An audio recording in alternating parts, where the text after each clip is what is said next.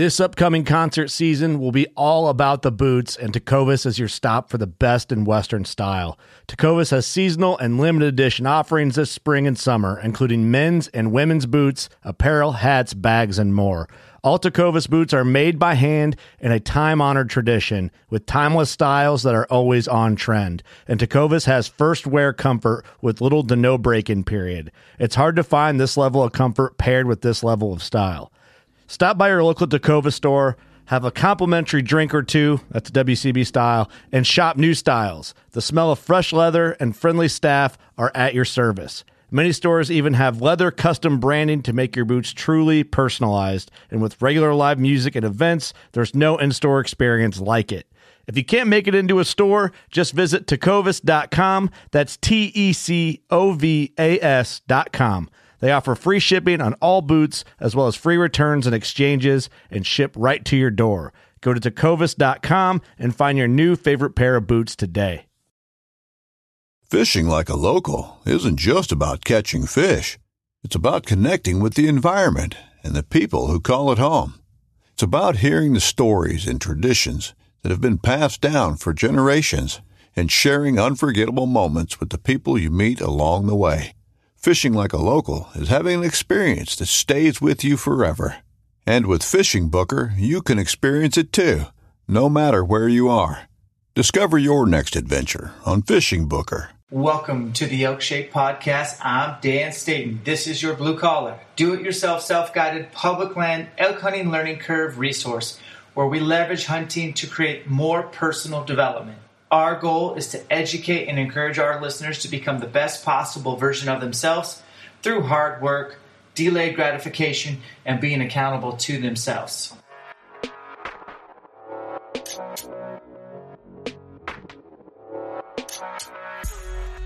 Mm-hmm. Elk Shape Podcast. What's up, y'all? Dan the Fitness Man. So we're sitting down with Mark Livesay, Treeline Pursuits. We are cornering him on e-scouting, but specifically how to use Google Earth better, including KLM files and top rut. So we're going to get pretty nerdy on this podcast and I would recommend listening to this one at a desktop with Google Earth opened up on where you're hunting and try some of these techniques some of you already know how to do this stuff. Good for you. You are smarter than me. I couldn't figure it out.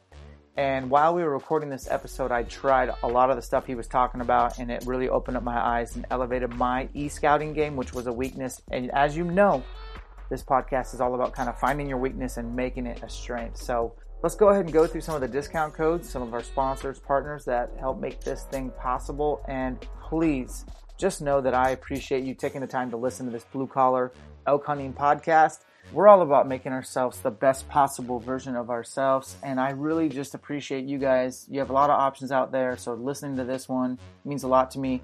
Tell a buddy, share it with a friend, somebody who could utilize this in their life, and make yourself better through elk hunting. So, Vortex Optics, I'm using the Ultra HD 10x42s. Holy smokes! Look out, European glass manufacturers. This is the real deal.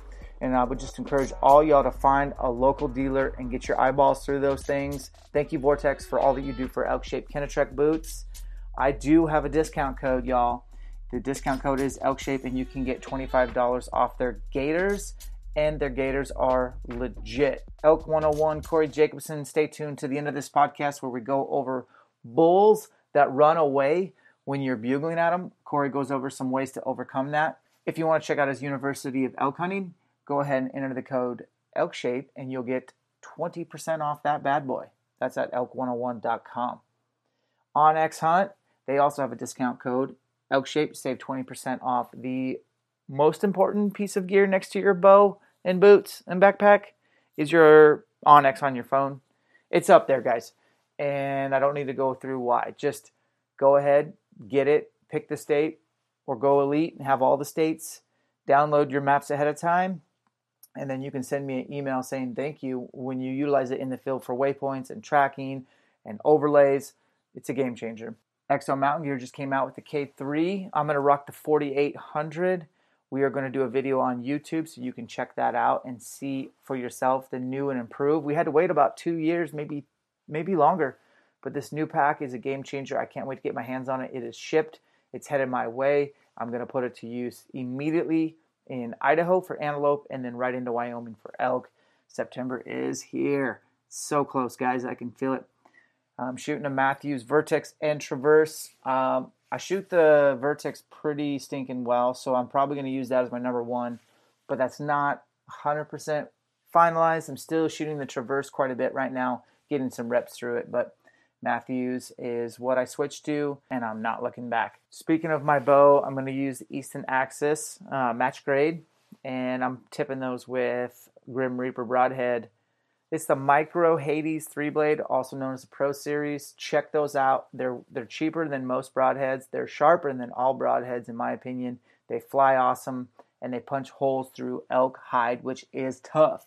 On the end of my arrow, I have helical, and it's actually to the left due to clocking my arrows and finding out that they kind of wanted to spin to the left. So I went to a left helical to maximize that stabilization. I use you know, just basic Bohning Blazers, two inchers, and they're awesome. As far as discount codes, let's go through a few that we left off. We have Caribou game bags out of Colorado. Get yourself the Wapiti kill kit they have. Those game bags are made just for elk. They're synthetic. They will preserve your meat. Use a discount code ELKSHAPE to get 15% off. And then put that meat in your Siberian cooler. They're out of Bozeman, Montana. They're better than the Y brand. I'm serious. And you'll see when you get yours. If you get the Alpha, it's 85 quart. I actually have two. I'm taking to Wyoming. You can use discount code ELKSHAPE2019. Get yourself 10% off. Speaking of food, Off Grid Food Co. Just remember, guys, they drop their new food each week on Wednesdays at 5:30 p.m. Pacific Standard Time. So if you go on there and they're always sold out, well, wait for Wednesday nights. Except for this coming Wednesday, don't because I'm buying my food and I want to be able to get whatever I want definitely try the bison and definitely try the quail. Use the discount code ELKSHAPE2019, save 10%. I'm bringing the e-bike to Wyoming. It's been a game changer. I've been a hater for a long time because I didn't have one. Now that I have an e-bike, look out. It's a huge advantage. I also have a trailer with mine. Use discount code ELKSHAPE300, save 300 bucks off your e-bike and it's way sturdier than other e-bikes. It's built for hunting specifically with high-end components and they're bulletproof. Get yourself an extra battery I have the Mule. I think it's a thousand watt. Don't quote me, but it's awesome. And that's our uh, that's our business in. Now let's get to this podcast, guys. Get your pen and paper out. Get in front of a desktop. It is time to get better at e-scouting with Mark Livesay. Here we go. Welcome to the Elk Shape Podcast. I am recording with Mark Livesay, Montana transplant. He lives in Missoula, originally from Missouri, I believe. Mark, what's up, buddy? Hey Dan, how are you doing today, man? I'm living the dream, man. And uh, yeah, same, same here. Today's podcast is ultra critical. I'm gonna put a little pressure on you because um, what we're about to talk about is stuff that you just it's hard to find good subject matter experts in this arena, and I don't know anyone better. And I've seen your stuff. I've listened to you on podcasts. I knew I wanted to get you in front of me and then I finally met you in person at Ryan Lamper's Western Hunting Summit. And to be honest with you, um, not to inflate your ego, but your presentation was the one I really wanted to listen to as a camper, as just an attendee, because I felt like it was the biggest chink in my armor. And if you remember my talk at the summit, it was all about prioritizing what you suck at the most, what you're most insecure about, put it up for, uh, at the top of the list. And digital e scouting is there for me. Like I have a huge advantage. I live out west, but for those that don't, and the majority of my listeners, I don't think live out west. We need you on here to teach, and there's so many things you're going to cover. Uh, I'm going to narrow your focus, your scope today to just Google Earth 101, maybe 201, KLM files. So, guys listening today, this is one of those podcasts where if you're driving, which a lot of you are, and you're listening, this is one you're going to want to re-listen to in front of a computer and actually try the stuff that we're going to learn. Um, let's get into your background, Mark. This this podcast is about crushing the elk hunting learning curve, and no one's better than you to talk about your learning curve. A guy who was driving 20 plus miles to elk hunt every year. Let's. Can you tell us about your personal elk hunting journey? Well, so you know, when I got started, I was about let's see, I was about 24 years old, roughly around in that range. I know exactly. I think ni- around 1989 ish, 90 ish, somewhere around there. And my boss, I worked for an organ tissue transplant company, And uh, my boss, we were big whitetail hunters from Missouri. Obviously, I grew up whitetail hunting. I I just was obsessed with whitetail hunting. I probably, you know, killed on average ten to twelve whitetails a year with my bow. And I just loved whitetail hunting. Well, then one day I decided that, you know, I need to go elk hunting. And I've been thinking about it. My boss just mentioned it to me, and I said, let's just back up and go. Well, back in those days, for your listeners, there was no, there might, I don't even, I don't think there's even Google Earth. I, I don't know. I wasn't using Google Earth at the time. There was no onX, there was no Gaia, there was nothing. And you ordered your national, you just took a gamble on what national forest you wanted to hunt. You ordered that map by mail, they mail it to you. You look over that map, you kind of like pick a spot you thought looked elkish on a on a paper map and then I'd go to the library and I'd literally check out a hundred topo maps and just start pouring through them. And then when I got it all figured out, what I thought figured out, we'd take duct, we'd take a clear packing tape and we'd buy the topo maps at that point. And then we tape over those maps to waterproof them, and then we mark them up with a permanent marker. And uh, that's kind of how my digital scouting started. But that first elk hunt I went on, was we went in a minivan, Dan, with oh a two wheel drive, a two wheel drive minivan up into the mountains of Colorado. I had never seen an elk in my life, you know, live uh, and walking around.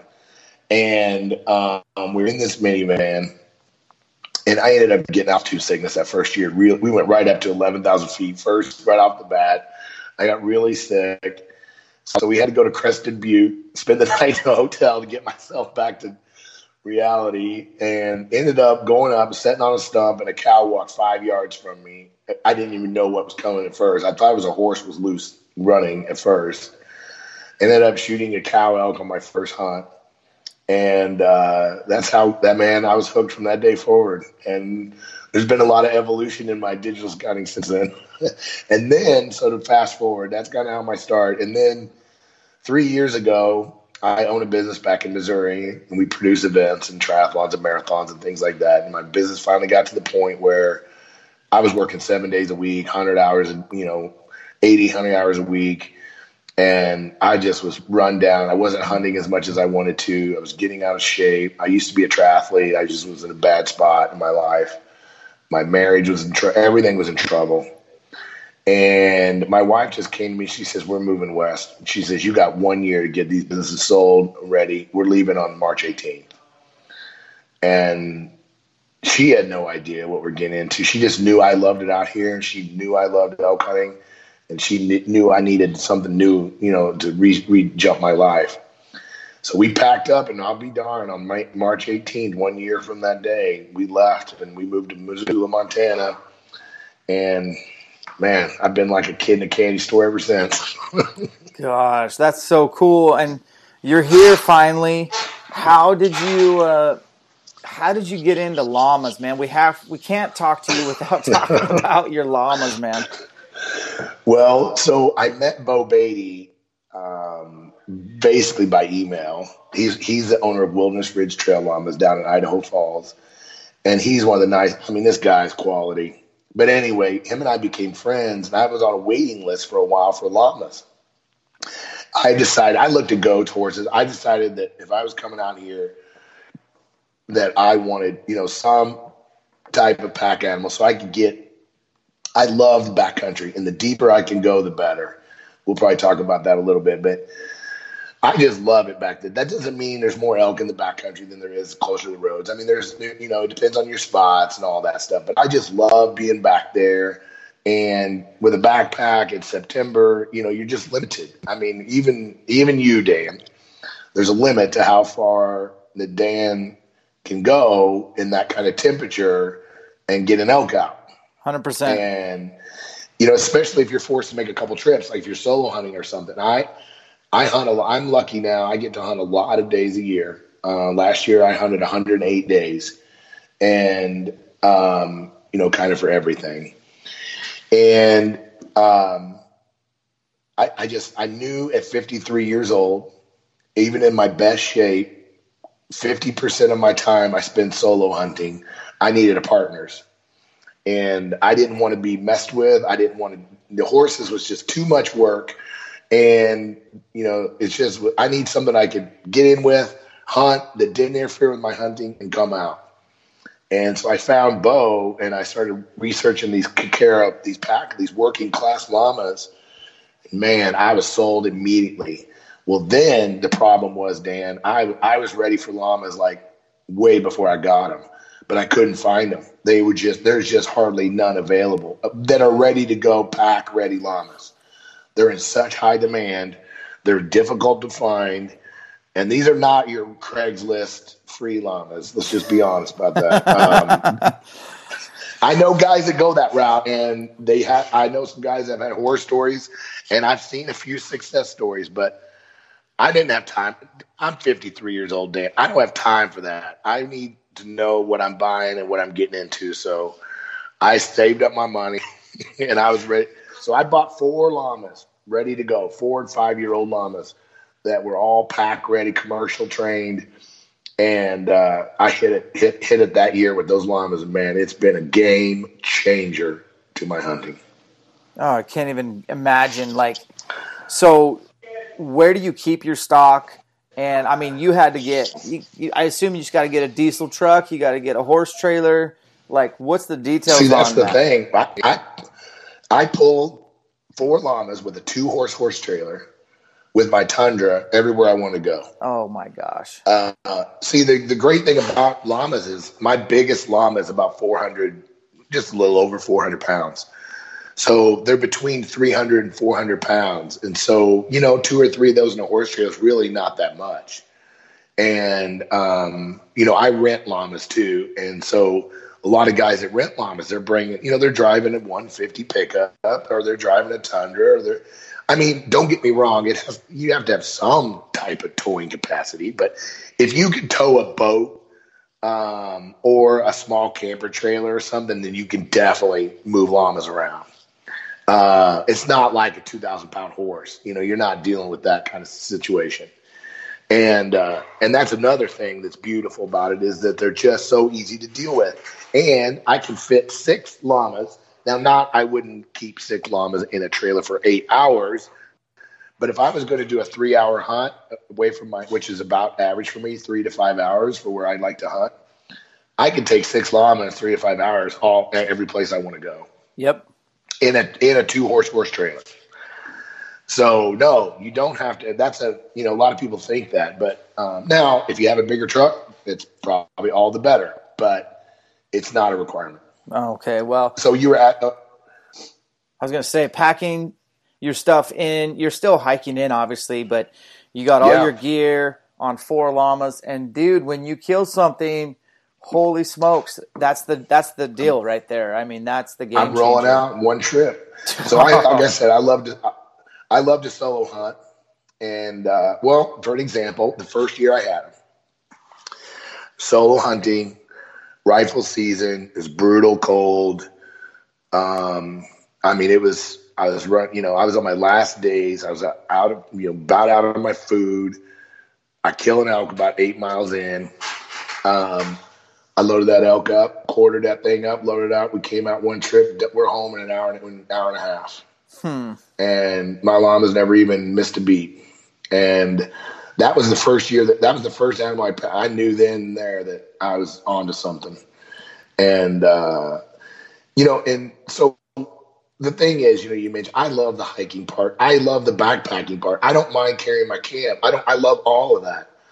But the reality is, like I said, at 53, and not, it's not just my, I know I say that a lot, it's not my age. It's more about the days that I'm blessed to hunt. Yeah. You know, as well as I know, you in the best shape. Anything longer than a 10 day hunt, you got to start taking some precautions to just to get through the wear and tear of a hard elk hunt that lasts longer than 10 days. And even some guys, seven days is kind of, then they're worn down after seven days. And then you're 10 days in, you start shooting elk, things get Western real fast.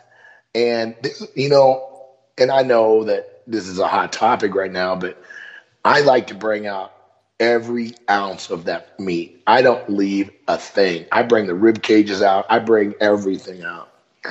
And that's real difficult to do with a backpack. Oh my gosh. No, I've never taken a rib cage out. That would be awesome. Yeah. I wouldn't even know what to I take do. it all. That's so cool. We take all the organ meat. I take I bring the livers. I bring the hearts. I bring you know, and and sometimes if I, if I was boning out backpack, I may have to sacrifice a few of those things. Let's be honest. you would. And uh, so, I mean, I'm just being honest. A lot of guys, you know, I think what the reality is that probably happens. I think a lot of guys would like to, but the reality is it's 74 degrees and they, and and it's not dropping much below 50, and they're having trouble keeping their meat cool, and they got to be they're on the they're on the move to.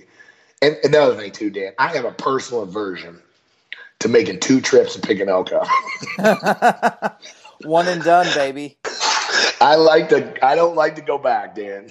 Oh man, you should come with me on my four trips. That's the worst. But well, dude, this podcast is going to drop August 9th.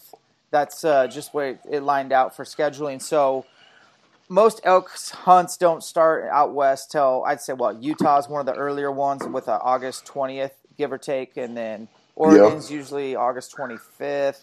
Nevada's August 25th, but the rest of the the main over the counter states, I think Colorado might be the last weekend in August. Uh, Idaho will be September 1st or September 6th, and then you guys are September 6th or 7th this year in Montana. Um, I know, yeah. Wyoming Idaho's- September 1. Yeah. I mean, so we these guys have time to put Google Earth and kind of finalize their hunt plans. So I know we're trying to get to Google Earth, but I have to backfill with what my takeaways were at your lecture was like, dude, you got to have hunt plans. And a hunt plan is not like day 1 this ridge and then day 2 is just the next ridge over. No, no, no, no, no. These are complete different areas. And you started your lecture with like really good like here's how to pick where to start and I guess we should just go into some of the guys. You're looking at your unit or units. Here are the areas not to go. And what I remember you saying was like, man, stay away from like the trailheads that ha- that are at the end of a dead end road. Stay away from campgrounds that are super paved all the way to them, or there's a lake nearby, because that's going to be where everyone's port of entry is. And I think reverse engineering your approach is kind of like how, what you were talking about. So let's talk about just basic hunt plan 101, and then we're going to kind of go segue into getting nerdy on Google Earth. Okay, so to kind of give some, you know, precursor on this real quick is I know we don't want to spend a lot of time on this, but like you mentioned, this is a real important part that gets skipped by a lot of people. They want to jump right in to Google Earth or they want to jump right into onX or whatever they're using and they want to just start looking at spots.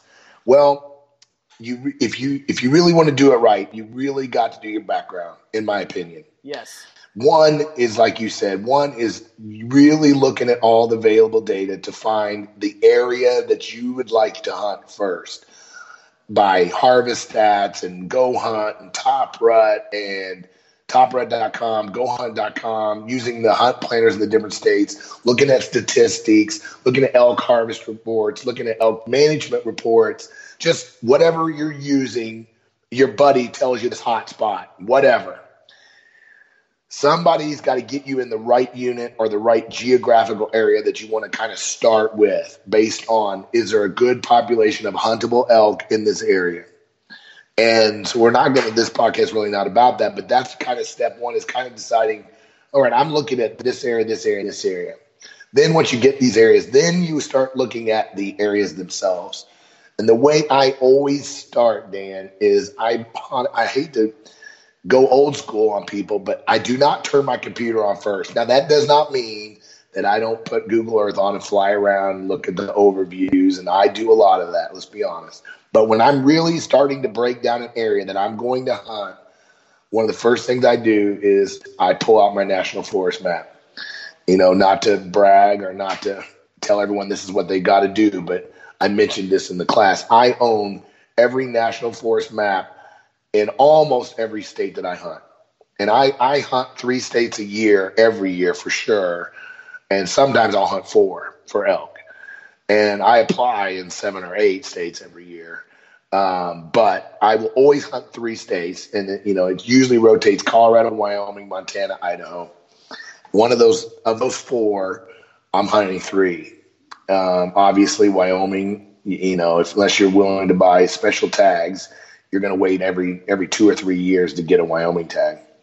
But first thing I do is I pull out my national forest map, like you said, and I I identify all of the access spots. You know, you called them port of entries. That's a cool, good way of labeling it. I haven't used that before. Every place that I feel like hunters are going to access this general area from, and I circle um, those trailheads. And how I do it is it's kind of simple. It's so so stupid. It's ridiculous, but it works so well. Is I look at the the um, distance chart on the topo map. I make a cardboard circle, and the good news is they're pretty they're pretty common amongst all the topo maps but some of them are different scales. I look at the mileage scale. I make a two mile and a one mile cardboard circle. I know this is arts and crafts, you know, kindergarten stuff, but guys, but guys, this is legit. You take that circle, you center it on that trail, and you draw a two mile circle around every trailhead, every dead end road, and every campground and uh, like I said, especially the ones that, that have lakes on them, or you know, really um, things that are going to draw people in. Not very far off paved roads, whatever. Anyway, two miles around every trailhead. Then I take the one mile circle and I trace all the roads that are open. Now that takes a little bit of work most national forest maps nowadays, at least the new ones, have motor vehicle use map built into the maps. They, they include charts for that, but they are not 100% accurate. I want to warn everyone, they are not even, most of the time, they're not even that close. You have to go to the National Forest site, download their motor vehicle use maps, and then I read through every road in this whole area. And I won't take a highlighter and I will highlight every open road based on that motor vehicle use description on my national forest map. I know that's a lot of work, but it, it pays off when you kind of see the end result. So I've got all my roads that are open to vehicle traffic highlighted. I've got my trailheads, campgrounds, all dead end roads, that kind of stuff. Um, I've got circled with two mile radius circles. Now I'm going to take that one mile circle and and drag it along the road and basically draw a line, basically a one mile buffer on each side of that road, the open roads. And then I sit back and I look at that map very carefully. And I start using it is amazing what starts to jump out. All the spots that are not inside a circle or inside the line are areas that I kind of try to look at.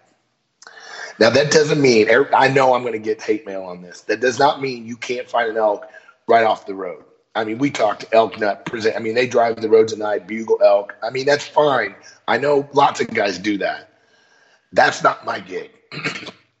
I don't like doing it. I don't. I like going in the backcountry, and I've got a lot of reasons for that. But one, I got llamas. How am I going to justify having llamas if I'm camped down the side of the road? I mean, to be honest somebody see me on the side of the road, my llama's tied up, they'll be like, "What's that dude doing?" Well, dude, um, if you gave me the option of hunting elk, there was more density of elk, but there was more pressure, and versus maybe way less density elk, but they haven't been messed with. Dude, my odds are with the the less density, less mess. That's right. Period. You know, I know this is about the calling is easy. I mean, there's just a lot of things I like better about unpressured elk. But anyway, and to be honest with you, I think the elk in general, in my personal opinion, especially after the first week of archery season, they're going to head for these places. That doesn't mean that they're in the deepest, darkest, ugliest canyons there is at this point. The rut is on. The elk are going to be where they want to be. That, that, that's just it. They're not necessarily looking for seclusion at that point. So, but I do think they're looking to get in these places away from the pressure. So basically, what I call that process that we just explained is that's my first step is analyzing the pressure, you know, establishing the pressure points. And I look for these spots that are outside of these these circles. Uh, and then I call that my core hunting area. And then I start looking at these core areas. And then that's when I start breaking them down, Dan, and start really analyzing the terrain, the features that I'm looking for. What what are the features that I think hold the most elk? And I look, that's when I start breaking out my Google Earth and my other tools. Once I've got that first step done. But I will tell you, if you take the time to trace the unit, I, that's another thing I do. I didn't mention. I trace every unit. I've got every single unit in Montana traced on National Forest maps. It took me a week, over a week, to do it. Oh my gosh, yeah. I have ev- I have every unit. I read every description of every boundary, and I traced all whatever hundred some units there are in, in Montana. Everybody says, "Well, why would you do that?" I said, "You would not believe how familiar I am now with." where these units are, the roads that are around them, that they're used as the board. I mean, just that process is so valuable for what I call historical knowledge. As you're circling these trailheads, as you're doing this road outline, as you're looking for dead end roads, as you're looking at the motor vehicle use map and you're translating it to your national forest map, as you're doing all these things I talked about, you're learning so much more than you think you're learning about your area. And um, I tell you, I went on a hunt where I circumvented this system one year. A couple years ago, I hate to even admit it. It was in Montana when I lived here. Found this great spot. I found these two trailheads. Everything looked isolated. It looked amazing. We got in there, we're calling elk, right? I mean, tons of elk. And we just kept going further and further. And the further we got, Dan, I kept running into guys. I kept seeing a couple guys. And I'm like, what in the world? We're nine miles back, and there's guys running around with day packs on.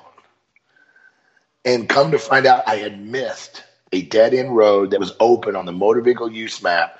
There was this obscure dead end road that came in on the back side of this little ridge. And these guys were popping over this ridge a couple of miles. And we were 10, 11 miles back running into guys that I, cause I because I did not identify that access point. Mm-hmm. And so, you know, if you're driving from wherever and you got seven days to hunt and you spend two days getting, and then you start, man, you wasted over half your hunt. Now, that doesn't mean there wasn't elk there with these other guys. That's that, that's not my point. But my point was it wasn't what I thought it was because I didn't do this groundwork that we're talking about. So anyway, that's I know that's and this takes I know this is simplistic at this point, but this part takes a lot of discipline to sit there and do this when you want to jump onto Google Earth, you want to look at the canyons and you want to do the flyovers and but I have found that this works extremely well for me. You know, and uh, another thing I might add to this, and you mentioned this, but kind of the last precursor to this, when you mentioned the hunt plan, you know, I'm a real believer in this. You you build your hunt plan. Your hunt plan is your entire hunt, the way I look at it. So hunt plan is your entire 10 day hunt. You're going on this 10 day hunt, you're going to Idaho. That your hunt plan is basically that hunt. But inside that hunt plan, you have, in my opinion, a minimum of three, but I usually try to go for five hunt areas. Now, when I say a hunt area, it's like what you described. It's not a ridge, it's not a north slope, it's not where we're going to go day one, two. I'm talking totally unique hunting areas that you can conduct the entire 10 day hunt in.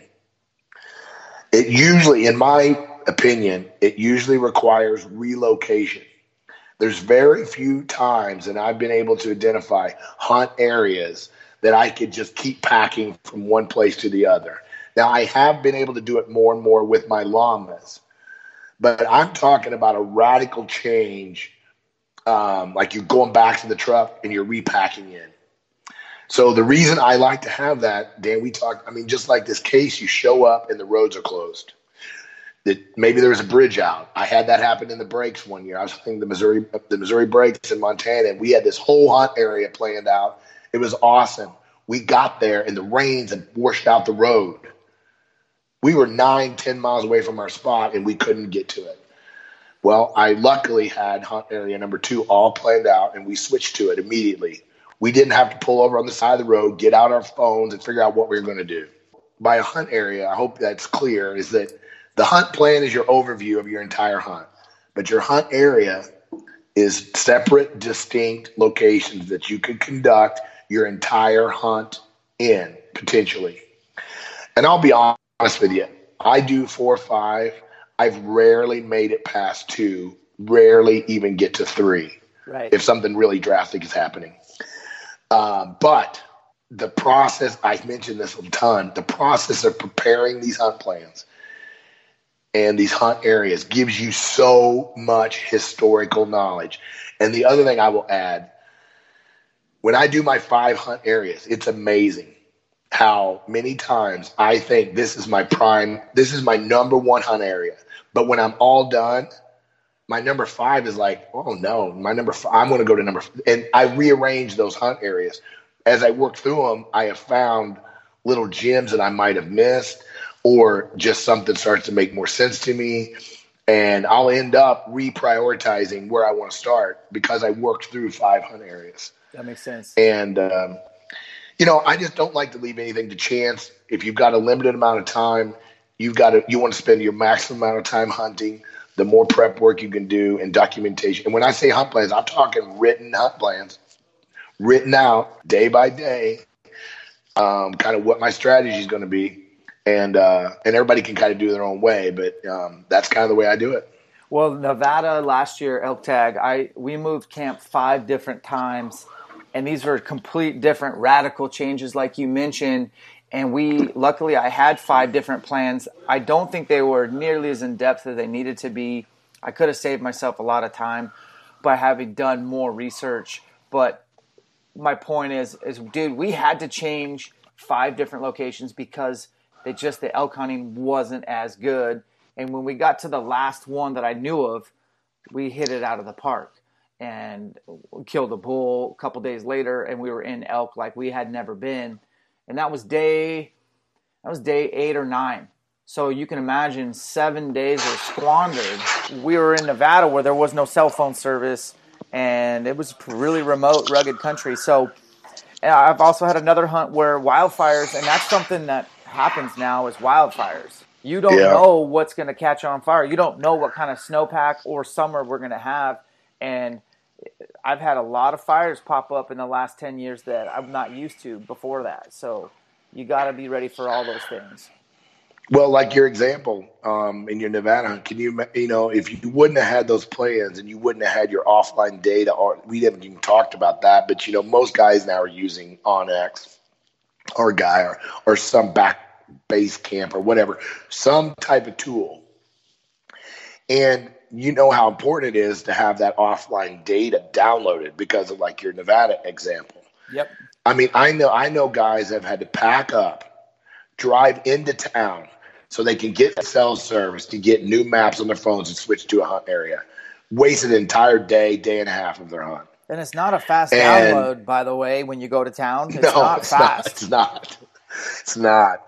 But, you know, look at that example. I mean, your fifth spot, which was your lowest priority spot, ended up being super productive for you. Mm-hmm. And, you know, elk hunting, I mean, you can, I don't care how good you are in digital scouting, I don't care how good a hunter you are. You're, you're just to have to. It. I talk about elk hunting as an odds game. It's all you got. The best elk hunters I know they put the most odds in their favor. And your example is a perfect one for for my for my kind of my goals. Most guys, Dan, I think listening to this podcast, and I'm not saying everybody, but I say a majority would have a spot, they would go into it and they would live and die in that spot. They might move once and it'll be a radical move because they're not prepared to move, but they just haven't seen any elk. So they'll make some Hail Mary you know, fly by the seat of their pants, move, and you know, pray that they'll get into a spot that has smell. But they have no idea where the pressures are, no idea where the trailheads are for sure, no idea what roads are open. They just know there's not elk in their area, so they're just going to make a move. And then that's it. Most guys cannot are not capable of doing that third, fourth, fifth move. Now, one of the reasons you're able to do it is fitness as well. I mean, the better shape you are and the more fit you are, making these moves makes makes life a lot simpler. So if you're ultra fit, you're more capable of that. And that's even more reason to do these hunt areas. If you have a planned out attack, you know where you're coming in from, you've analyzed all the pressures, you know where you're going to, what trailheads, you know where you're going to go in at, you know where you're going to camp at exactly. You've taken a lot of this physical work, you haven't eliminated it, but you've streamlined it. You've got a solid strategy. I'm very particular about marking all of my campsites before I get in the field. It is the worst thing in the world to be looking for a campsite in the middle of the night when you're packing in. No question. And Google and Google Earth nowadays, especially with my llamas, Dan, I, you know, I like to. They don't have to have water every single day, but I like to camp by a water source and stuff. So that's what I just feel like analyzing saddles and benches and places you want to camp and canyons and meadows and wherever you're wanting to camp is way better done on Google Earth than it can be boots on the ground. It's one of the few things that I feel you can do better with looking at the just the terrain and the overview on Google Earth than you ever can um, boots on the ground. You know, if you're if you're hunting a glassing area, camping near your glassing spots, and analyzing, we're going to talk about this coming up on Google using the tilt functions and stuff. That's all stuff that you need to do ahead of time um, because I just feel like you're going to put your camp in the best possible spot. You know, and there's something mentally too, Dan. We haven't even talked about this. You mentioned a lot about this. You talked at the Western Hunting Summit, but just getting your mind right, your mental well being, and just, you know, setting your priorities in your life. And, and when you're hunting, there's nothing better than having a spot that you're just struggling in, but you know that you've got something in your back pocket. You know that you're going to give it one more day and you're not even going to think about it and you're going to move. You're going to hit this spot you're going to pack into that camp and you're going to be glassing that night from this spot that you've already identified i can't tell you how many times just the just the rush of just calm that it gives you knowing that you have that all prepared versus trying to figure stuff out on the fly. And uh, it, it's just I I, it, I don't I'm probably oversimplifying this, but when you're tired and you're demoralized and you're you're you're you know your food you're not used to the food you've been eating. You're maybe you're not getting enough calories. You're not certainly not getting enough sleep. All these factors are messing with your mental ability to make good judgment in the field.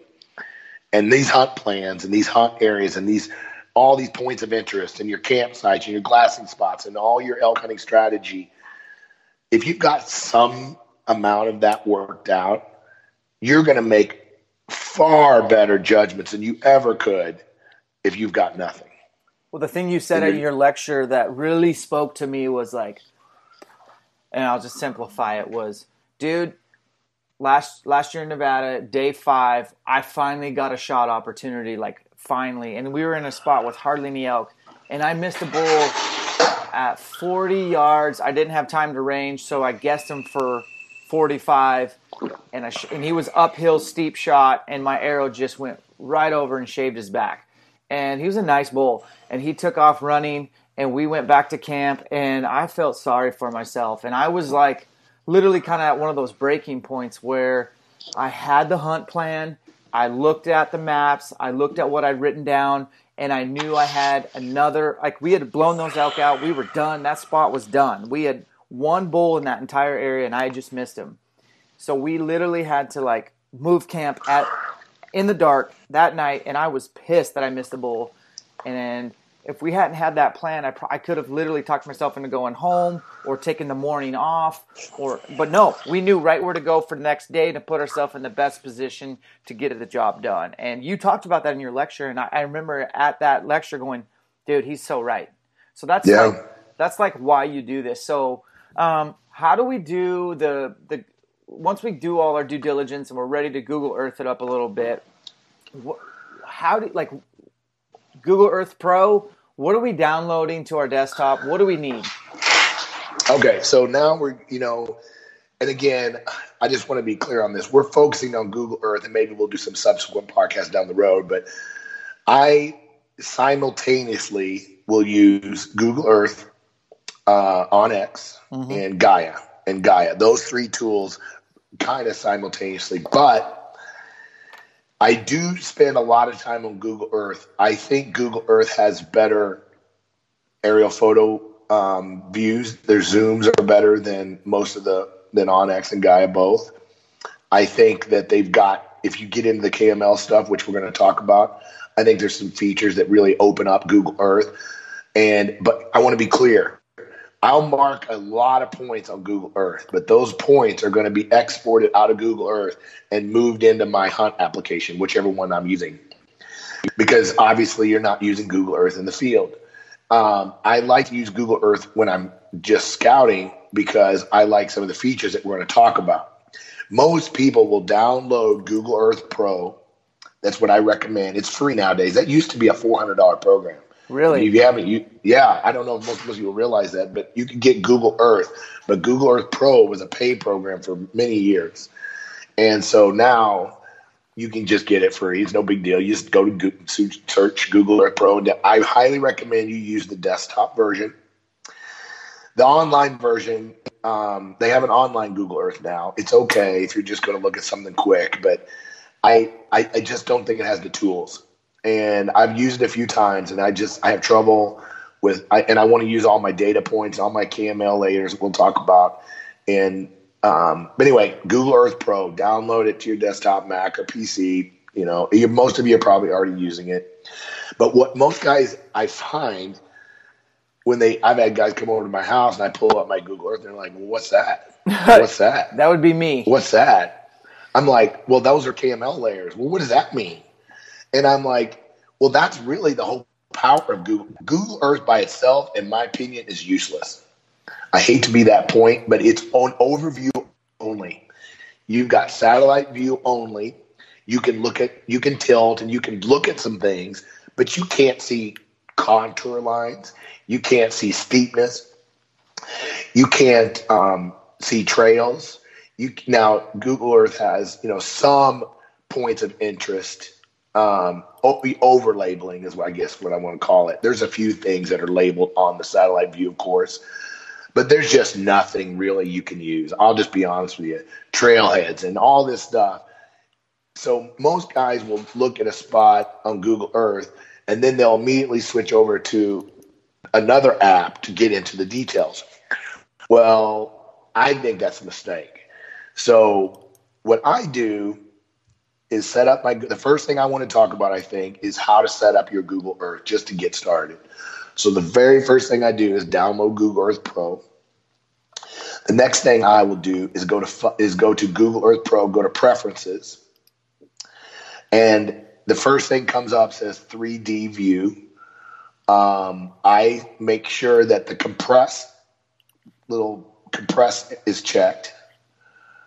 Um, the next thing I'll, I don't mess with many many settings on this, but the one I do mess with is elevation exaggeration. It says elevation exaggeration also scales 3D buildings and trees. For you guys that are following along, you just go to preferences. It's in the 3D view tab, and I will set that to 1.5 or 1.75, even two sometimes. What that does, it makes the steep looks a little steeper and it just gives you a i think it gives you a better overview when you're because the whole reason you're using google earth in my opinion is for the 3d effect. 100% so you can really and i think that the setting it comes set with is a little too low to see it in these extreme mountain areas where we like to hunt. Um, i love to set that in that one like right mine right now is set at 1.75 well mine was set up at 1.0 so i just changed it to uh, 1.75 oh you're gonna have it's gonna just give you a better everything's what i'm gonna say is it's gonna look a little steeper than maybe it is in reality but it's gonna pop. Yeah. like all your little glassing points are just gonna be like oh there's one right that's a that's a, it just makes things pop i guess the best way i can say it so the next setting that I want to tell everyone about is the cache setting. And you want to set your disk cache size to at least 2000. Um, I don't know. Sometimes it comes like that. I don't know that it. I, I don't know. I, I'm mindset at 2,000 right now, and you want to clear that cache from time to time. Google Earth remembers a lot of what you're doing, and it caches stuff. And it's not to get too technical, but if you're having problems with Google Earth crashing on you, like it'll just crash. Google Earth is notorious for that especially when you start doing what I'm telling you about adding a bunch of KML layers. When you start adding and turning off a bunch of these layers on and off, on and off, it, it will tend to want to crash every now and then. So you can, to help with that, you can clear those caches. Okay, it doesn't do anything to your data. It just frees up that like internal memory for, for Google Earth, so to speak. So those are only the two things I would touch. Everything else I'd pretty much leave the way they come for the most part. Um, you know, sometimes I'll change my flying speed just so it, it's a little slower. Google Earth tends to want to fly real quick because Google, remember, Google Earth's designed to like look at the whole world. You can fly around real easy, but when you're looking at a at a tight little spot or little area, sometimes you notice Google Earth moves too quick when you're zooming in and out. So you can change that on the navigation tab on that fly to speed. I've got mine set at 1.96 uh, on the fly to speed. And I seem to, that's kind of in the middle, a little bit less than medium, more towards the slow side. Um, I don't know what, you know, everybody's is, but those are just the three simple things you, and again, you don't have to do these things. These are just things I've found that are beneficial. Okay. So the next thing that I always do, first thing, is you're going to want to download the KML file called Earth Point Topo Map. So if you do a Google search for Earth Point Topo Map, you'll download this file. It'll be called a KML file. It'll have Earth Point such and such dot KML.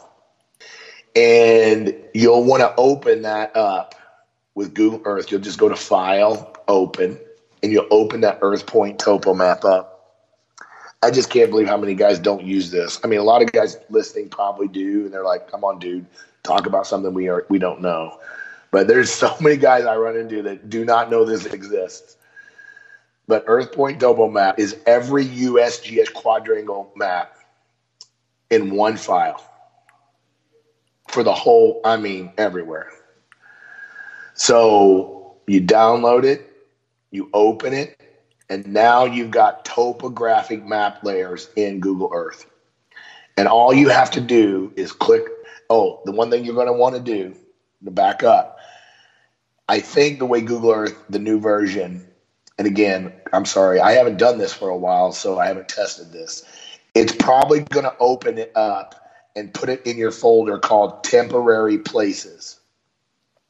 So what you're going to want to do is drag that Earth Point topo in Google Earth on the side, you know, on the side, you've got your column with all your my right. under my places. You're going to want to drag it from temporary places up to the my places folder. Because the way Google Earth works, if you don't know this, everything you put into Google Earth, every point you put in puts it in temporary places. And then you can save it. It'll ask if you want to save or you want to keep because it'll go away um, and you'll have to do it again if you don't if you don't move it into my places. And now it will save it in temporary places. It will save it there if you tell it to do that. I, I believe, but here's a reason I don't want that. I want all of my data in my places because I always back my data up in Google Earth. Meaning, I will click on the My Places line, the very top line. If you click on it, now you must be clicked on it. You can't be clicked anywhere else. You have to click on my places. And then you go to file and you go save and you say save my places. And then that will save your entire folder so that you can put it on Google Drive. You can put it somewhere as a backup. Guys, once you've done a lot of Google Earth work, you want to back up your data. Google Earth is notorious for getting corrupted. If you haven't had it happen to you, it's going to happen and it will not open and you've just lost all your stuff so you want to save your my places folder from time to time i'm not saying every time you use it i'm not saying every week but I save it three or four or five times a year at least to a separate location on my computer. Um, I, you know, and if you want to know more about that, I'm not going to get too technical into that kind of stuff. You can search how to Google Earth for how to handle the My Places folder. Um, but make sure you you keep everything in your My Places folder so that when you save it, it all saves in one simple file.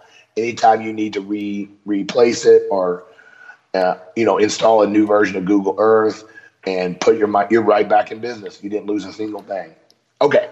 So I just so put now, the the topo layer on, and I'm just following along with okay. you. It's been pretty easy. I had to download it, and my mind's already kind of blown. Like I'm looking at Google Earth via topo map. It's so sick. So you haven't done this before? No. Are you just BSing me? I shit you not, brother. Okay, well, that's so. Um, and I'm doing a screen record right now because I'm going to try to like put this on maybe YouTube, but I'm definitely going to include all your YouTube videos that you're pumping out. We talked about this offline, guys. Mark's and uh, potentially going to make some sort of webinar down the road where you can pay to play and learn all this stuff hands on, and I will be signed up because this is a weakness of mine. And I, like I said, I, am not bullshitting you, dude. I didn't, I didn't know how to do any of this. So now you notice, Dan, you've got that that. There's a line there. It says Earth Point Topo Map, correct? Yeah. yeah. And if you click on and click off, you can just you can zoom into a spot. What's really nice is you zoom into a ridge, and you can look at the contour lines. You can look at the trails, and then with one click of the button, you're right in the same view in satellite. Absolutely. All you got to do is turn it on, turn it off, back and forth. Yep. It's so powerful. Um, so here's a tip though. The the Earth, the topo map layer does not work past a certain degree of tilt. Okay. So what you have to do if you start zooming in and you start tilting, which we may talk about here in a second, you have to do to reset everything to like you can't see the topo or the topo looks really uh, askew. Because remember, when you tilt Google Earth, okay, you're tilting the view. When you tilt a two dimensional topo map, it's going to look weird. Does that make sense? Yeah. Okay, so if it starts to, or sometimes if you get past, I think 60 degrees, I, I'm not sure about that. If you get past a certain tilt, let's just leave it there it will stop showing up and you'll think that your topo map layer is not working. Well, that's not true. It's just you've got your tilt too much. And you know, up in Google Earth, you've got up in the right hand corner, you've got your north. You can spin that around. You know, you know, you can spin it around. Yeah. To change direction. Yep. So a real simple tip is when you want to just start. You've been moving around and you've been tilting, and you're like, I need to reset this just go to view and go down to reset and say reset. Here the key is tilt and compass. Reset both. Got it. Okay, and, and that flattens it all out again, mm-hmm. and now your now your topo map layer will work perfectly.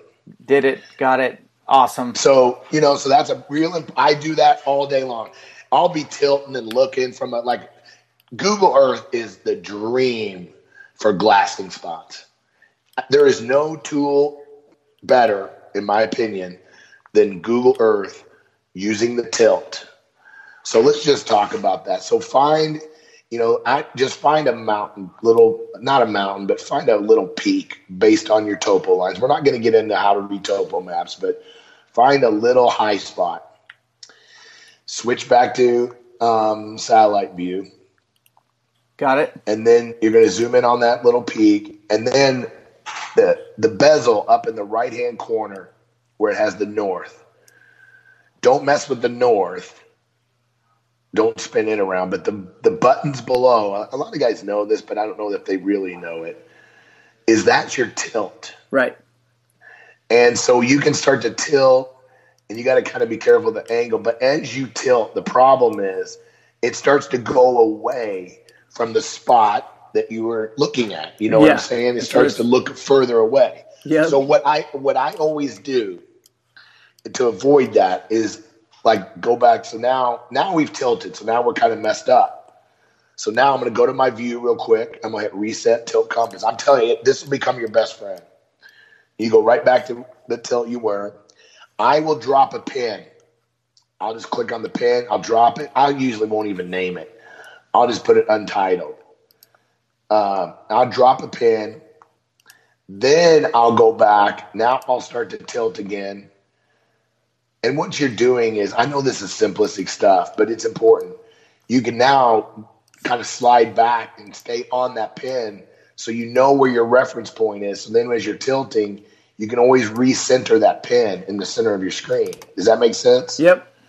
It's real hard to find a ridge back when you're tilting because you're looking further away. If that, I know that's hard to do on, on podcasts, but so anyway, that's how I use tilt um, to look at what I can see from a certain spot. So now I'm on top of this little ridge and I've got my tilt, you know, at whatever degree I'm at.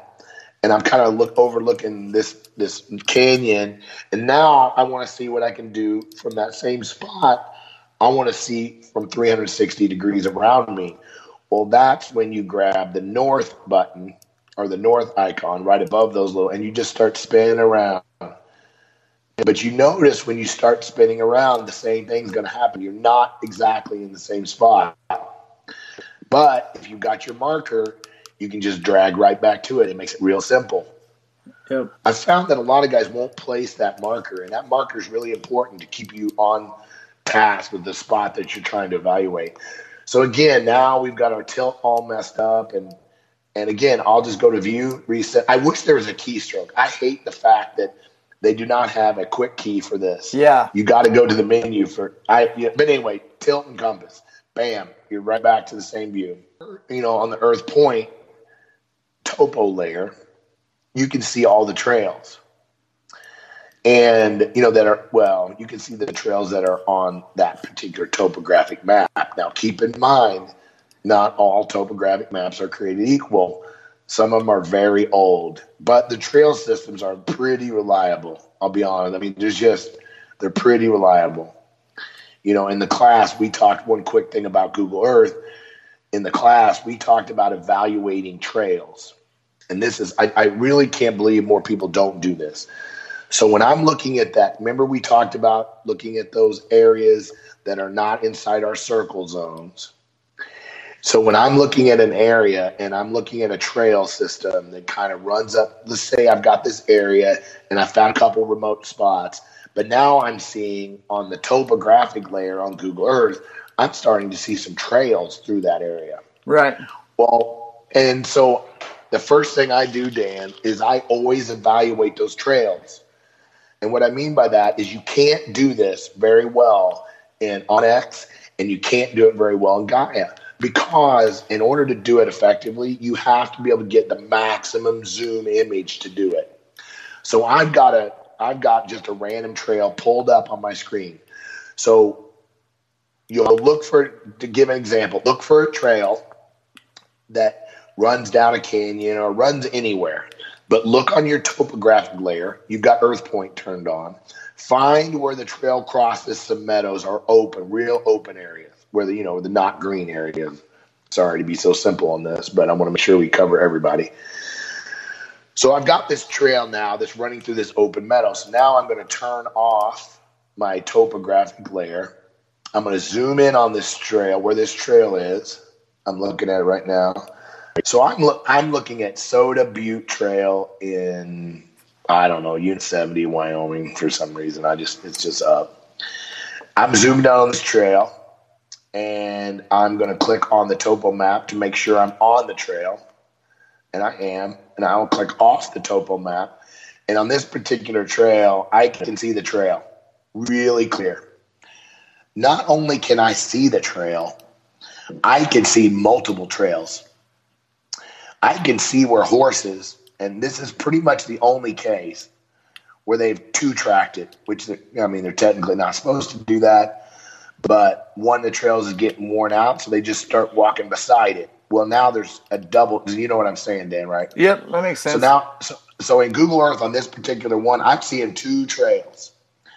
So that concerns me right off the bat because I can tell right now on this trail, one, it's highly visible from the air which means it does get some use.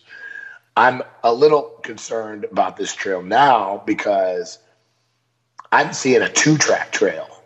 So that's usually not from people. That's usually a stock indication. So that could be recreation, it could be outfitters, could be whatever. So I'm going to do some more investigation on that trail. So what I mean by that is I'm going to trace that trail back to the trailhead, okay? And I'm going to look at that trailhead in Google Earth. Right. And see what kind of parking lot we're talking about. And um, and if it's a giant parking lot, you can see horse tie-ups, and you can see a bunch. You know that that trailhead is getting some use. Again, I know this is simple stuff, but so many guys don't spend the time to analyze to check it at this level.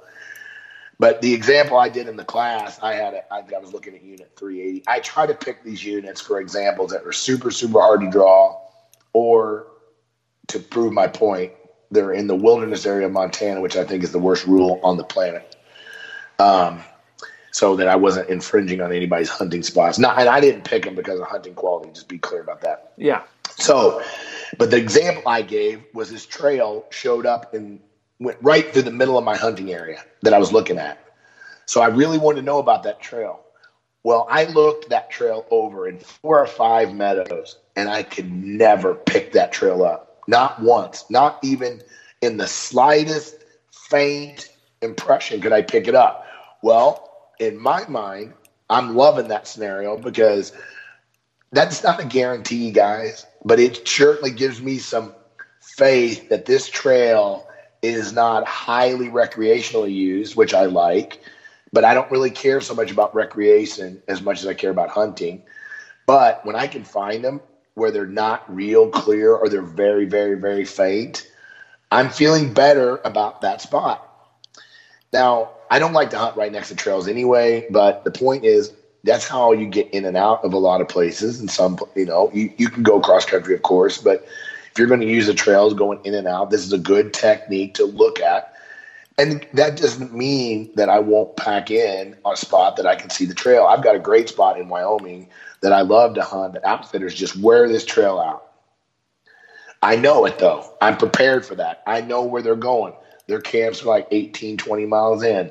I'm only going to go seven or eight. Right. So, but my point is, I'm knowing this ahead of time. And that's all I'm saying. I'm not saying you're looking for trails that don't exist and, and that you can't see all the time. But I'm just saying that I want to use these tools to put, like I said, I hate to sound like a broken record, but I'm trying to increase the odds that I'm going to run into elk and all of the factors that we talk about in the class and all the factors that we talk about today and even a lot more than this i look for trends i look for places that have combinations of things they have the north slopes they have the nice benches they've got a trail in the canyon that you can't see or even better there's a canyon or a drainage with no trail in it um, you know i'm looking for food sources i'm looking for beetle kills and sparse timbers uh, edges of fires, old, not even old, even new fires.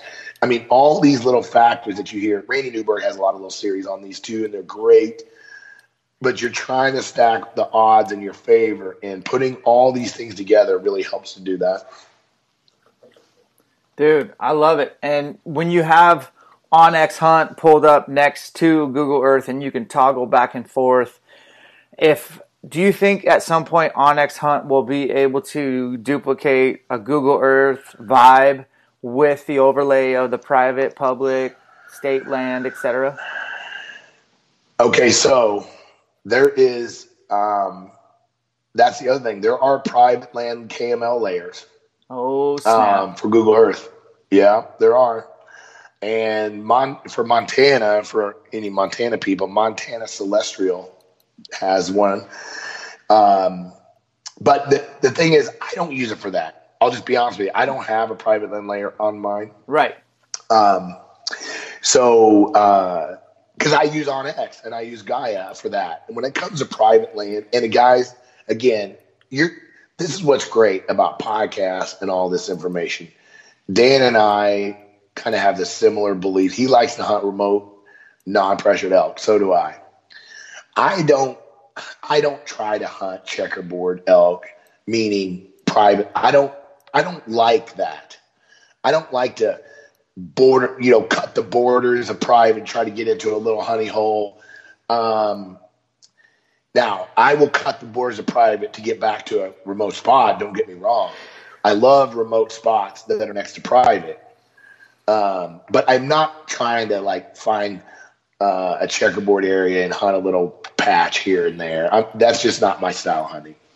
But it works. It's very effective. Guys do it. And but that's where onX shines. That's where Guy, these tools. There's tools for that.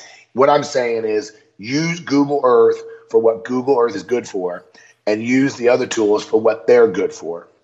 And I'm not convinced that the Google Earth private land layers are always as up to date or potentially as up to date as like onX would be. When it comes to private land borders and being accurate and being up to date, onX is about the best you can possibly get. I'm a Gaia guy too. I'm a big Gaia fan.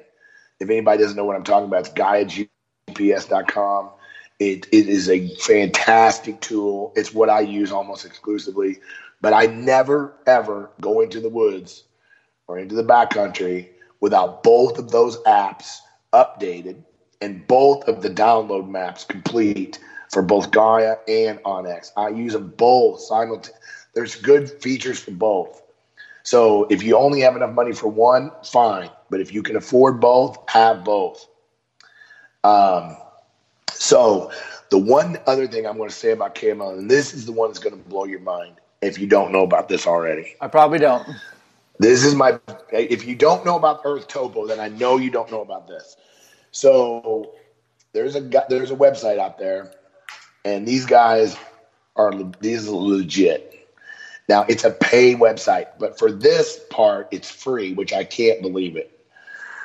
But if you go to toprut.com, then we're gonna pick a unit. We're gonna pick unit 380 for an example in Montana because it's like almost impossible to draw. So we'll we'll just pick it. So you go to toprut.com and you'll click on unit maps. And once you get to that, it's real simple. You'll choose your state You'll just say Mon- Montana. You'll choose your species. You'll say elk. You'll choose your unit, which will be 380. And you'll type in your email address. And again, these guys don't market to you and stuff. So, uh, you know, it's not, I wouldn't be too worried about that. I mean, you always worry about a little bit. I mean, you got to do email for everything. You agree to their terms, whatever, and you hit submit Okay. So then it'll say it was successful and it say it's sending you a link. So in a few minutes, you're going to get an email, um, an auto generate email from Top TopRut. And you're gonna it, it, you know it'll take whatever time it takes for your mail to um, to come.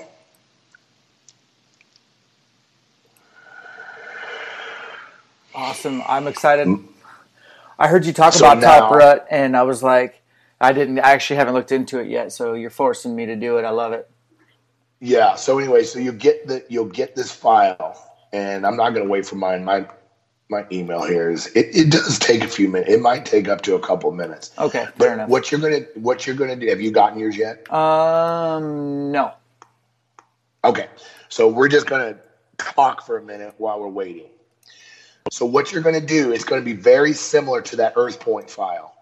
It's going to come in an email, and you're going to download it. Now you might be able to double click it in some in a Mac. I can double click it right out of email, but you just open the file. It, it's a KML file, so most computers will identify a KML file as a Google Earth um, kind of format. So they'll open up Google Earth anyway. They'll just do it. Oh, so I think I just got it. Um, no, I didn't. That's something else. So anyway, you'll open that file, and it'll it'll come in the temporary places, just like, and then it, you'll want to drag it up to my places, but it'll come. It'll say MT dash unit 380 elk, and it is a treasure trove of information.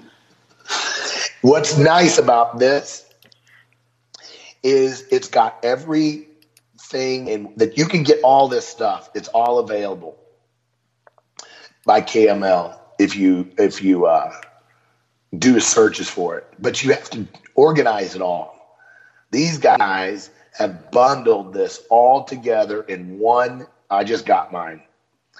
Um, has bundled it all together in one fail swoop.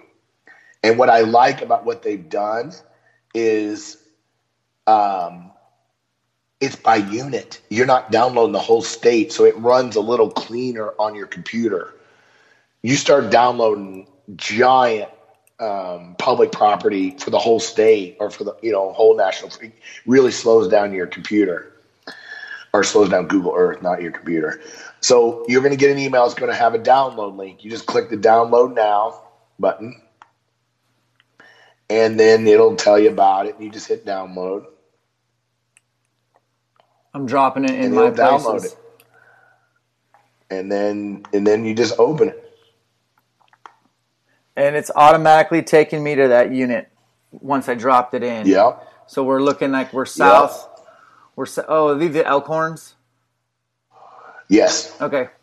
Yeah, I've always heard about this area and I've driven around it through Helena, but yeah. So it and it outlines so the I- I unit. feel- yeah. So it's got the unit boundaries. Um, it's got um, a whole bunch of things I want to talk about, but let's. It's got a whole bunch of things. So let me get mine pulled up here. Hold on. I've got it, Unit 70 pulled up. I did Unit 70 as my demo for the class. I'm going to open up this 180.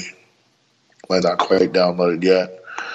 It's not a huge file, but it takes yeah, it was 50 minutes. this one was 55 megabytes. And while we're talking Yeah. about memory and and phones and stuff for guys that are using onX like when you buy your next phone, seems like guys are getting new phones every couple years.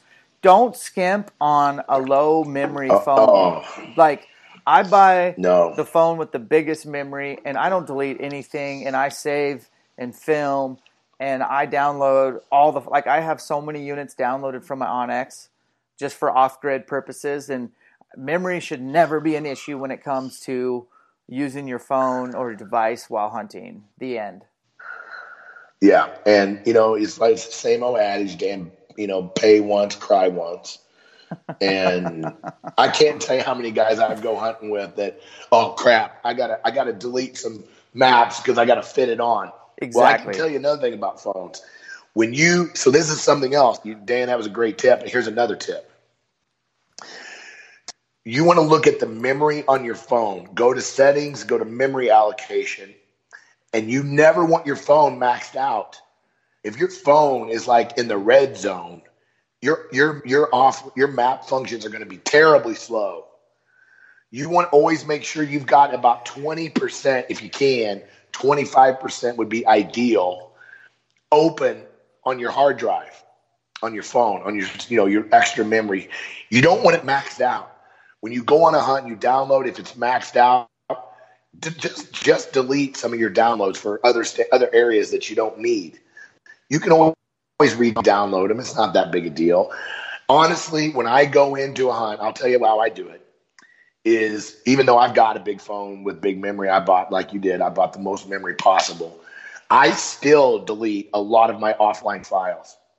I have found, and again, this is just I have no basis for this, but both Gaia and OnX, they both work better when you don't have a lot in memory.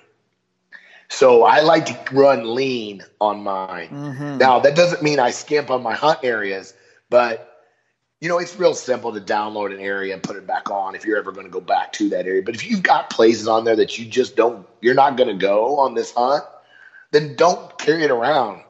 Your phone will work so much better and be more reliable if you can keep your memory real clean and fresh. So um, just keep that in mind. Got it. Pro tip. Okay. So mine's still downloaded, but I'm going to talk about the features of this. So now you've got it says Montana MT unit 380 elk, correct? Yep. Okay. So you can if you there's a little arrow under my places that expands that expands that that folder. So basically, what you just downloaded was not a KML file. Okay, it was a collection of KML files. I see. It was a fold. It was a folder full of KML files. Okay, so we're gonna go down through these real quick.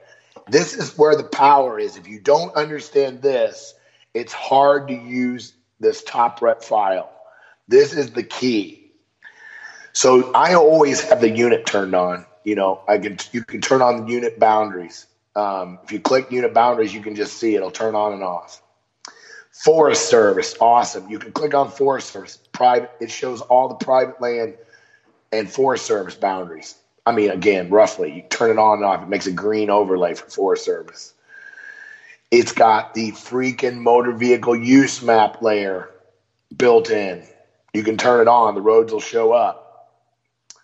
Um, now, they don't have, obviously, some national forests don't, they just don't have them available. There's, you know, you can't use this at 100%, but private land, it's got a private land layer like we talked about, Dan. Um, you turn it on and off, it's all white. It's great. I'm looking at Unit 70 for all you Wyoming people. If you're looking at a unit and you can't hunt wilderness because of the piece of crap rules that Wyoming has for non-resident, we can go fish all day. They'll take all of our money all day to go in the wilderness areas. We'll travel there. We'll fish. We can backpack. We can do anything we want in the wilderness except hunt. Blows my mind. You don't even get me started. But anyway, that- because when That was my rant. I just want. That's done with my rant. I just wanted to throw that. Dude, I need who if somebody's listening and you have way too much money, let's start a lawsuit against Wyoming. I have a Wyoming tag. It's in an area that's like half wilderness, half not. Uh, the beauty of this podcast is I met a guy two years ago who said, Hey, if you ever draw this unit, I'll take you in there and I'm going to be able to hunt the wilderness, but I have to be within a voice distance. He had to fill out my tag license so he could get a, a resident guide license. I'm not paying him. He's just having to do paperwork with the state so I can hunt public land that I already spend money to to have. And so if anybody's out there that really wants to sue Wyoming, I'm on board because and Wyoming residents are going to hate me and Wyoming guide and associate outfitter guys are really going to hate us, but like look dude, we should be able to hunt public land. If I can camp there, backpack there, but I can't hunt there, doesn't make sense to me. Yeah, got- when you got me when hunting is lo- allowed. That's right. So anyway, enough of the rant, I guess. so in your case, now I know you've got Unit 380, which I don't know if there's any wilderness area in 380 or not. Doesn't Um, just BLM, it- forest, and state. That's it. Yeah. So the one I'm looking at has U.S. Forest Service Wilderness. It's Unit 70 in Wyoming. It's right up by the Yellowstone border. So if you download your Wyoming unit that you're going to hunt this year, you can turn on and see the wilderness layer in Google Earth. It's freaking awesome. Love it. So now you can turn on below that. This is where it gets a little messy. This is contours and roads in every national forest map. Wow. I mean, I'm sorry, in every topographic map by name. Okay. So you can turn all those if you want to. I don't. So let me back up. I don't use top rut for topographic. Okay. I I like the motor vehicle use. I like the boundaries. I like the the private forest service, all that stuff. But I use that earth. I think the earth point is a little easier to use for um, for Google Earth, um, for Google Earth. So I don't really mess around too much with these, but you can. My point is they're hard to turn on and off because you got to turn them all on and off. You know what I mean? Right. It's it's it's a little messy, but you can. But one of the things I do love is you can see down, Dan, at the bottom, the fire history. I just clicked You see it, phone? and it just popped up No, it's gold. right off I Not only does it not only does it have fire history, but it has it by year. That's If you beautiful. if you expand that folder, you can turn on the whole folder, or you can turn it on by year. Yeah, so let's go 2015. Yeah, it's really phenomenal. Not not much to speak of in this unit, but in 2012 or 2000, there was a really big fire in the unit. So see, and, and every unit you download will have different years, obviously, based on when there's fires. Um, so it's a really great tool. So what I can do is turn on that fire layer. So this is where it gets really, Oh you really gosh. get geeked out with this. So you can turn the fire layer on, okay, and then go back to your earth point and turn on your topo, and now you've got fire in the topo view. Oh. Yep. by by combining the two. Does that make sense? Yep. Now, there's one little issue you got to make sure about here. Mine's down. Mine's slow here right now. My internet's so bad here. Um, so anyway, you can see. Um, oh, my 380 opened up. That's why it's being slow on me. So now I've got my topo turned on. I've got my fire turned on. Now, one of the things I, I'm double checking this before I open my mouth. Is why I'm having a little pause here. I hate to say stuff that's not correct. You may have to, depending on how you got your Google Earth set up, you may have to drag and drop. Remember, Google Earth works in layers. Okay. So you may have to move the folder that says Montana Unit 380 Elk and your Earth Point topo map. You may have to drag them on top of each other to get things to show up. Does that make sense? Yeah, and I, I think I would have to to get those to pop up. Yeah. Together. Or or you can change the transparency. This is another thing people don't know. So uh I mean not that they don't know. So let's click on Earth Point. Turn on your topo Earth Point topo map. hmm This is another feature of Google Earth that people don't really even know exists, which is kind of surprising. But if you're clicked on click on the actual layer, it doesn't matter where you're at on the screen, but just click on that Earth Point Topo Map layer. And then down at the bottom of that window of my places, there's a search hourglass and then adjust opacities. Oh yeah. And you can slide that down and you can kind of that's a way for you to see the roads in the aerial photo view. You can just change the opacity of any layer to kind of see through to the next, if that makes sense. Got it. And that com- that comes in really handy when you're trying to kind of get a get a good picture of how it's working.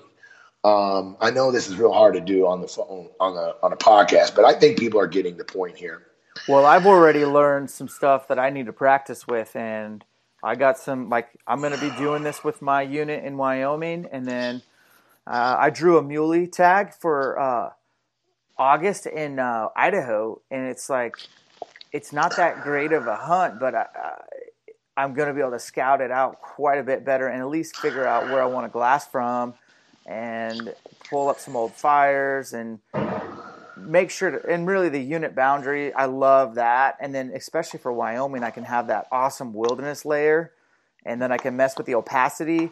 Dude, this this is gold. This is why I wanted to get you just on one finite topic and get guys to that are listening to this podcast to go home and play this podcast in the background of their desktop and get themselves right. And we, uh, this has been very valuable, man. So to wrap it up for today, you've done some YouTube videos that guys can watch beyond this podcast. Where can they find those?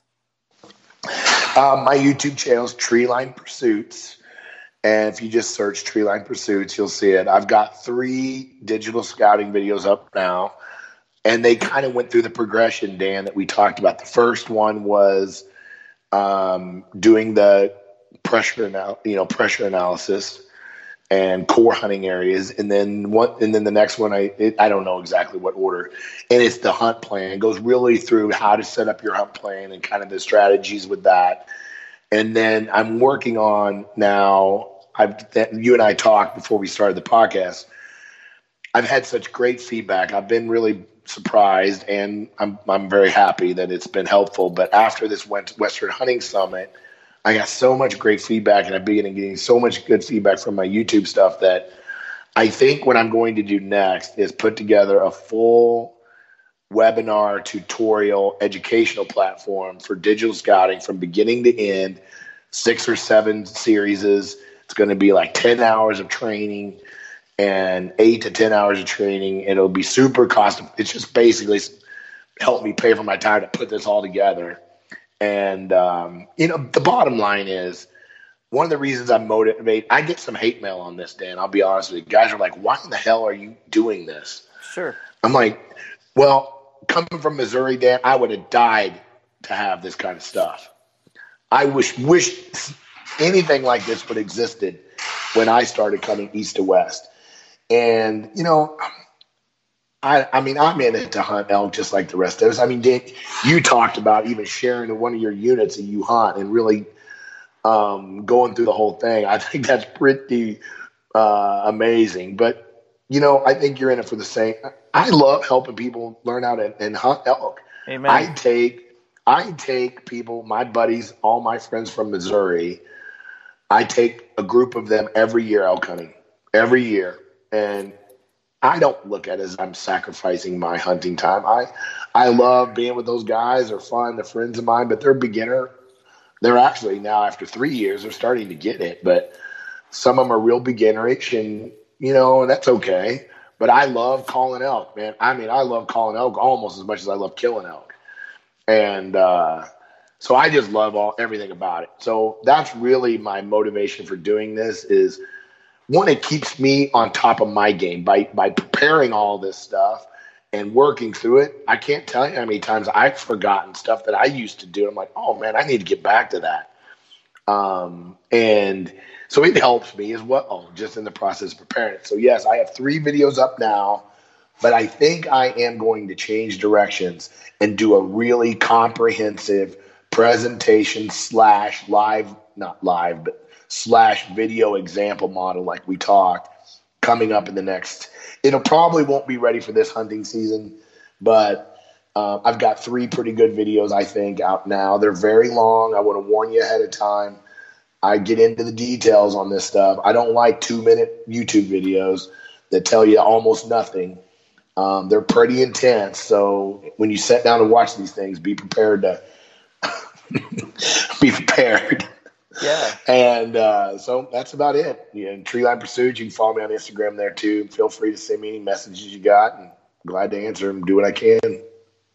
Well, thanks for coming on, man. Like I do think this is pure gold, and we gave enough information here to get people, you know, you give them just enough to make them a little bit dangerous. And then there's a handful that are just like me that are all or none. They're going to burn the ships down and they're going to sign up as soon as you come out with your program and, and go next level. But truly, this is one of the things I feel like you can control. And th- there's a lot of things you cannot control when you're elk hunting. And I always tell people you can control your effort and your attitude and I'm going to add the third one now. You can control how much you digitally prepare for your hunt because we live in the greatest day and age of elk hunting and take full advantage. Yeah, that's right. I mean, you know, you got 10 days, guys, to elk. You live, I, how, what's that hashtag everybody uses? Is it, is it September yet? Yeah. We live for that month if you're a bow hunter. I mean, we just live for it.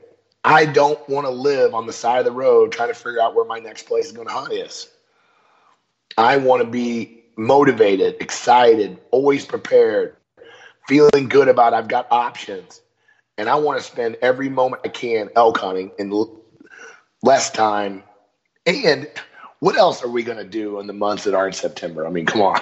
That's for real, dude. You're going to train. You're going to sign up for elk shape. You're going to get your ass in shape. And then you're going to do some digital scouting. And then you're going to hit the ground running in September. Yeah, dude, 100%. Well, thanks for coming on, man. I know you're busy. I just stole two hours out of your busy day, and um, I hope guys can appreciate that, you know, you're wealth of knowledge, and I don't know anyone who knows more about this stuff than you. So keep doing what you're doing, Mark. Thanks, Dan. Appreciate you, and uh, have a great rest of your summer, and good luck this fall. Uh, you too, brother. All right, man. Take care. Thanks, Dan. Welcome to the two minute drill, sponsored by Elk 101. I'm going to sit down and chat with the elk hunting wizard himself, Corey Jacobsen. Two minutes on the clock. Hurry up offense style. Corey's going to drop knowledge bombs and you are going to get better at elk hunting. So without further ado, here's Corey and here is our topic of the day. So last week, Corey, you touched on the the common bugle and run bull, and you kind of went down that path. Let's go ahead and carry on. There's other reasons why they do that. Let us know. Drop that knowledge. Yeah. So last week we talked about you know hunting these areas that are heavily pressured and elk being wary because of other hunting pressure. But there are a couple other reasons I think are worth understanding. The first is the age or the the dominance of that bull. And if you have a younger bull, that typically those are the bulls that are going to come in and actually round up the harems in the early part of September. And they're going to think they're the herd bull for you know a week maybe until the real herd bulls show up. But during that time frame, those younger bulls that are with the cows that think they're the herd bulls, they're pretty timid. They don't always want to lose those cows to a bigger sounding bull. So if you have a younger bull that has established this harem but knows he's not the dominant bull, he might bugle and run. He might be very vocal but not as aggressive to come in to the calls. On the flip side, if you have a, a big dominant herd bull who's now come in, he's established his dominance, he's fought, he's taken over that herd he's typically only going to do that. Those big herd bulls typically spend a very limited amount of time with the cows, and it's really when they're ready to be bred. So during the peak rut, when the cows are in estrus, those big bulls are going to come and be with the harem, and they're focused solely on breeding. And so it can be hard to pull him away, you know, with some nice cow calls when he knows he's got these cows right in front of him that are coming into estrus. And he doesn't want to leave them and take a chance of a satellite bull coming in and stealing a cow or breeding a cow. And so it's really important in those cases to understand the thought process and get inside that elk's mind. Do you want to be timid with a younger bull and get him to come into the calls? Do you want to get in close and be really aggressive with those bigger herd bulls and really make them feel like you're putting pressure on those cows and their only option is to come in and, and fight you to keep you away from their from their cows? Hey elk hunters, Corey Jacobsen here from elk101.com. And if you're like me, you're probably thinking about elk hunting every day of the year and working continually to maximize your chances for success this fall. Well, Dan and I have created a special opportunity for you that I feel will absolutely take you to the next level in elk hunting, regardless of your previous experience. Three years ago, I created the University of Elk Hunting online course with one goal in mind to make you a more successful elk hunter. The UEH online course contains 45 chapters of detailed elk hunting information organized into 17 modules and covering every imaginable elk hunting topic, from planning and scouting to calling tactics and tracking and every topic in between. The University of Elk Hunting online course is the most comprehensive and complete resource available to elk hunters. And for listeners of the Elk Shape podcast, Dan and I have teamed up to offer you a 20% discount when you sign up. Simply go to elk101.com, click the link to the online course, and use the code ELKSHAPE all one word, when you check out. You owe it to yourself to invest in the single most lethal weapon that you take to the elk woods each fall. Invest in you. Sign up for the University of Elk Hunting online course and elevate your elk hunting success today.